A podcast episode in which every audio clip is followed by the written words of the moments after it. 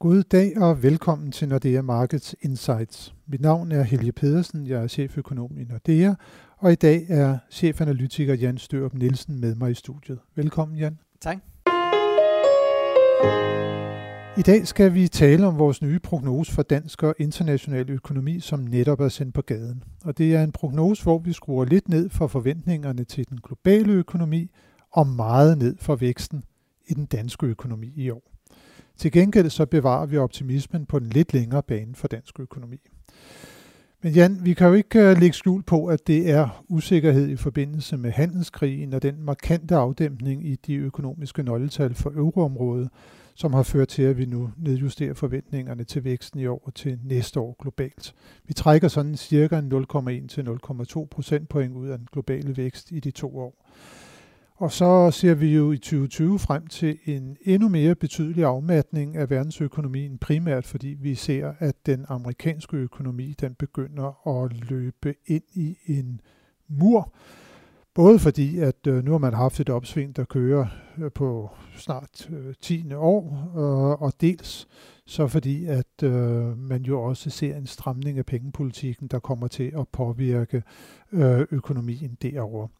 Men, men Jan, hvis vi lige vender tilbage til, til dansk økonomi, og hvordan søren kan det egentlig være, at vi kan komme til at nedjustere prognosen til blot 1% i år? Det lyder jo som det, det rene ingenting. Jamen, og det, det er det jo sådan set også, og navnligvis vi sammenligner med sidste år. Altså sidste år voksede dansk økonomi med 2,2 procent, og det er klart, når vi så lægger op til, at vi kommer til at vokse med 1 procent i år, så ligner det jo, at en kraftig opbremsning i dansk økonomi. Men det skal understreges, det er rigtig meget teknik det her. Det er ikke sådan, at dansk økonomi på nogen måde er gået i stå. Noget af det skyldes det her øh, salg af et stort patent fra en dansk virksomhed i 2017, som ligesom løftede tallene kunstigt i 2017, og det gør så, at det bliver sværere at, at ligesom skabe væksten i 2018. Så det er noget af forklaringen. Noget andet af forklaringen, jamen det er den her meget tørre sommer, vi havde. Det har ramt landbrugsproduktionen. Det tager også noget aktivitet ud. Øh, vi må gå ud fra, at det er midlertidigt og kun øh, knyttet til 2018.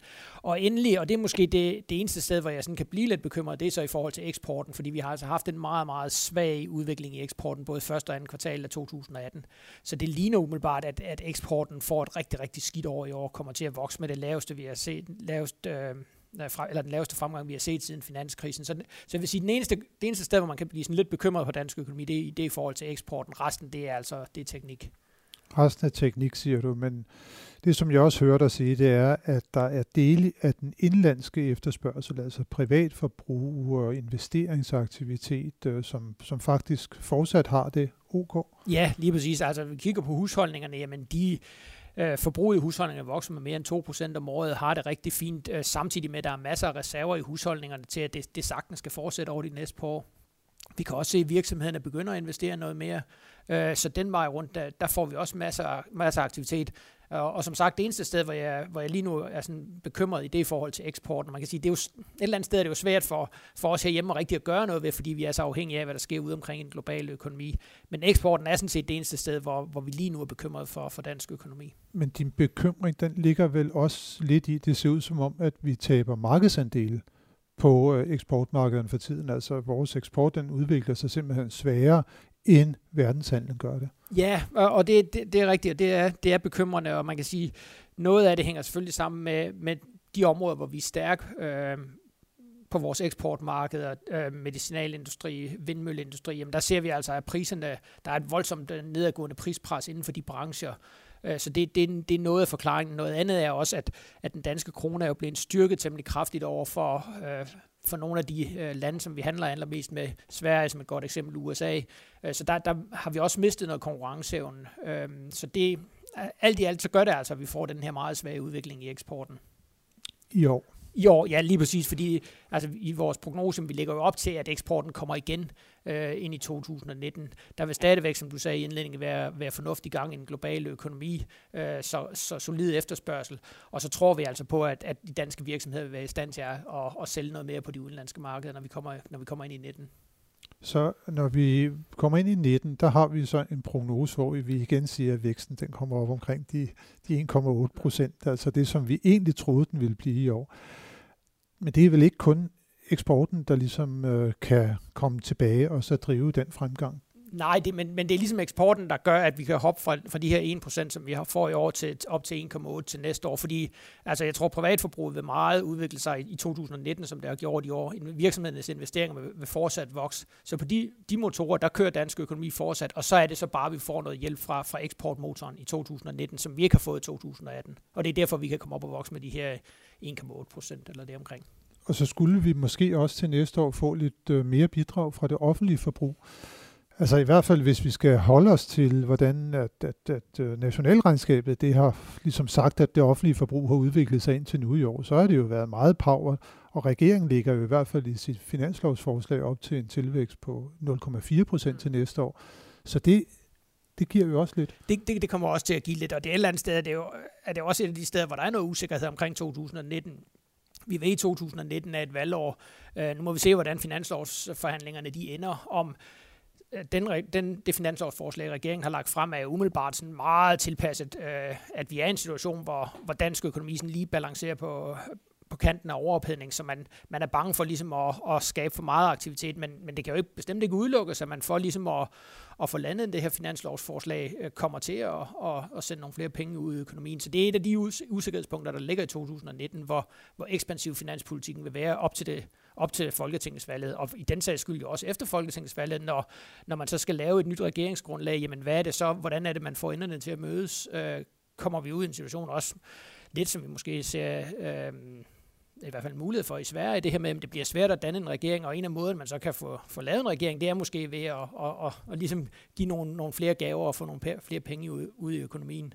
Og så kan det jo være, at vi får endnu mere øh, øh, medvind fra, fra det offentlige forbrug.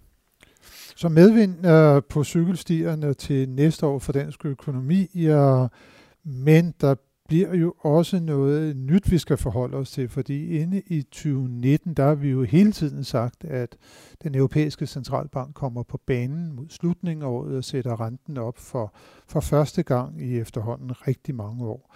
Men nu har vi jo også lavet en ny finansiel prognose, som der dækker 2020, og der ligger vi jo så op til yderligere tre rentestigninger fra den europæiske centralbank, så vi altså frem mod slutningen af 2020 kommer til at, at se en europæisk rente, der vil stige fra de nuværende 0,4 procent, minus 0,4 procent, og så op til plus 0,6 procent. Øh, hvad kommer det til at betyde for den hjemlige nationalbank, og hvad kommer det til at betyde for dansk økonomi? Jamen, vi tror på, at Nationalbanken kommer til at følge ECB en til en. Så det bliver ikke sådan, som der har været lidt snak om her på det seneste, at vi måske skal sætte renten op tidligere end den europæiske centralbank. Det tror vi altså ikke på. Vi tror på, at den første renteforhold til herhjemme, den kommer, når ECB trykker på knappen. Øh, og det er, som du siger, ifølge vores forventninger, det er i december 19, og så kommer der yderligere tre i 2020. Men det gør jo også, at, at vi får lidt højere renter herhjemme, både den korte ende, men jo selvfølgelig også i den lange ende, for når, når ECB og Nationalbanken ligesom begynder at sætte renten op, så vil det jo også påvirke øh, de lange markedsrenter, så vi kommer til at opleve lidt højere renter, øh, også i dansk økonomi. Kan boligmarkedet holde til det? Det bliver spændende at se. Altså, vi kan jo i hvert fald allerede nu se på tallene, at øh, ejerlejlighedsmarkedet i, i de største byer begynder sådan at og knirke lidt i kanten. Øh, vi kan se, der der bliver sat mere og mere til salg. Øh, vi kan ikke rigtig se det i prisdannelsen endnu, men man kan meget nemt forestille sig, når vi kommer ind og også kommer tættere på, hvor, hvor de nye skatteregler træder i kraft, at, at den her kombination af strammere regulering, øh, nogle store øh, prisstigninger igennem mange år, øh, og så det her lidt højere renter, den, den den cocktail kunne godt være giftig på, for de områder, hvor prisen er steget mest over de seneste år. Øhm, så jeg tror, som, hvis vi kigger på det danske boligmarked helt generelt, så tror jeg stadigvæk på, at vi kommer til at opleve øh, stigende priser, men jeg er noget mere usikker på, om det også kommer til at gælde øh, på ejerlejlighedsmarkedet, og specielt i, i de allerstørste byer. Der, der, er noget mere, der er noget mere tvivl over for det. Og så netop også det med de nye ejendomsskatter de kommer til at, at, at give noget større usikkerhed, kan man sige, jo, jo længere frem i prognosen, som vi bevæger os. Ja, lige præcis, fordi vi kommer tættere og tættere på den, øh, på den øh, dag, hvor de rent faktisk træder i kraft, og det gør så også, at både boligkøber og boligsælgere bliver mere opmærksomme på det. Indtil videre har det måske været noget, der sådan har ligget lidt langt ude i fremtiden. Men i takt med, at vi kommer tættere på, jamen, så vil der jo også blive mere opmærksomhed omkring det, og, og det vil formentlig også begynde at, at sætte sig i, i prisdannelsen på boligmarkedet. Det bliver i hvert fald spændende at og, og observere, hvad der kommer til at ske der, for det har jo om noget været det springende punkt i, i dansk økonomi i, igennem de seneste mange år. Uh, noget andet, som der har været godt gang i, det har jo været arbejdsmarkedet. Det har været super stærkt øh, over de seneste år. Vi har skabt de der par hundredtusind nye jobs i Danmark siden øh, foråret 2013, og der er rigtig mange erhverv, som der nu står og mangler arbejdskraft. Et af de store spørgsmål, det har jo været, at lønningerne, de ikke er steget så kraftigt, øh, på trods af, at der er det her super stærke arbejdsmarked.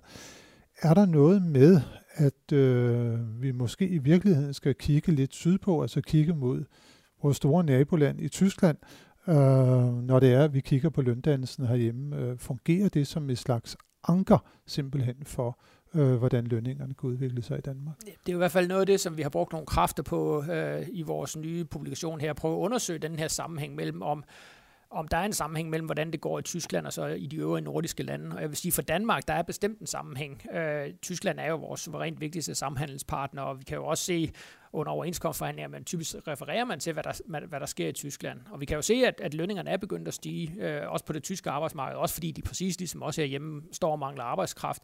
Øh, og jeg tror, at, at den her kombination af, af lidt højere lønstigninger i Tyskland, samtidig med, at vi mangler arbejdskraft herhjemme, jamen det vil altså også gøre, at, øh, at lønningerne også i dansk økonomi kommer til, at, kommer til at stige. Jeg tror ikke på, at det bliver lige så, lige så vildt som inden finanskrisen, hvor vi jo så lønstigninger øh, på de her 4-5 procent om året. Det, det kommer vi ikke til, tror jeg. Men vi kommer til at opleve, at, at der kommer lidt større lønstigninger, fordi vi kommer til at mangle arbejdskraft, og fordi at også i de lande, som, som vi konkurrerer med, der kommer, der kommer der også til at være lidt større lønstigninger, så der bliver også plads til, til lidt større lønstigninger i dansk økonomi.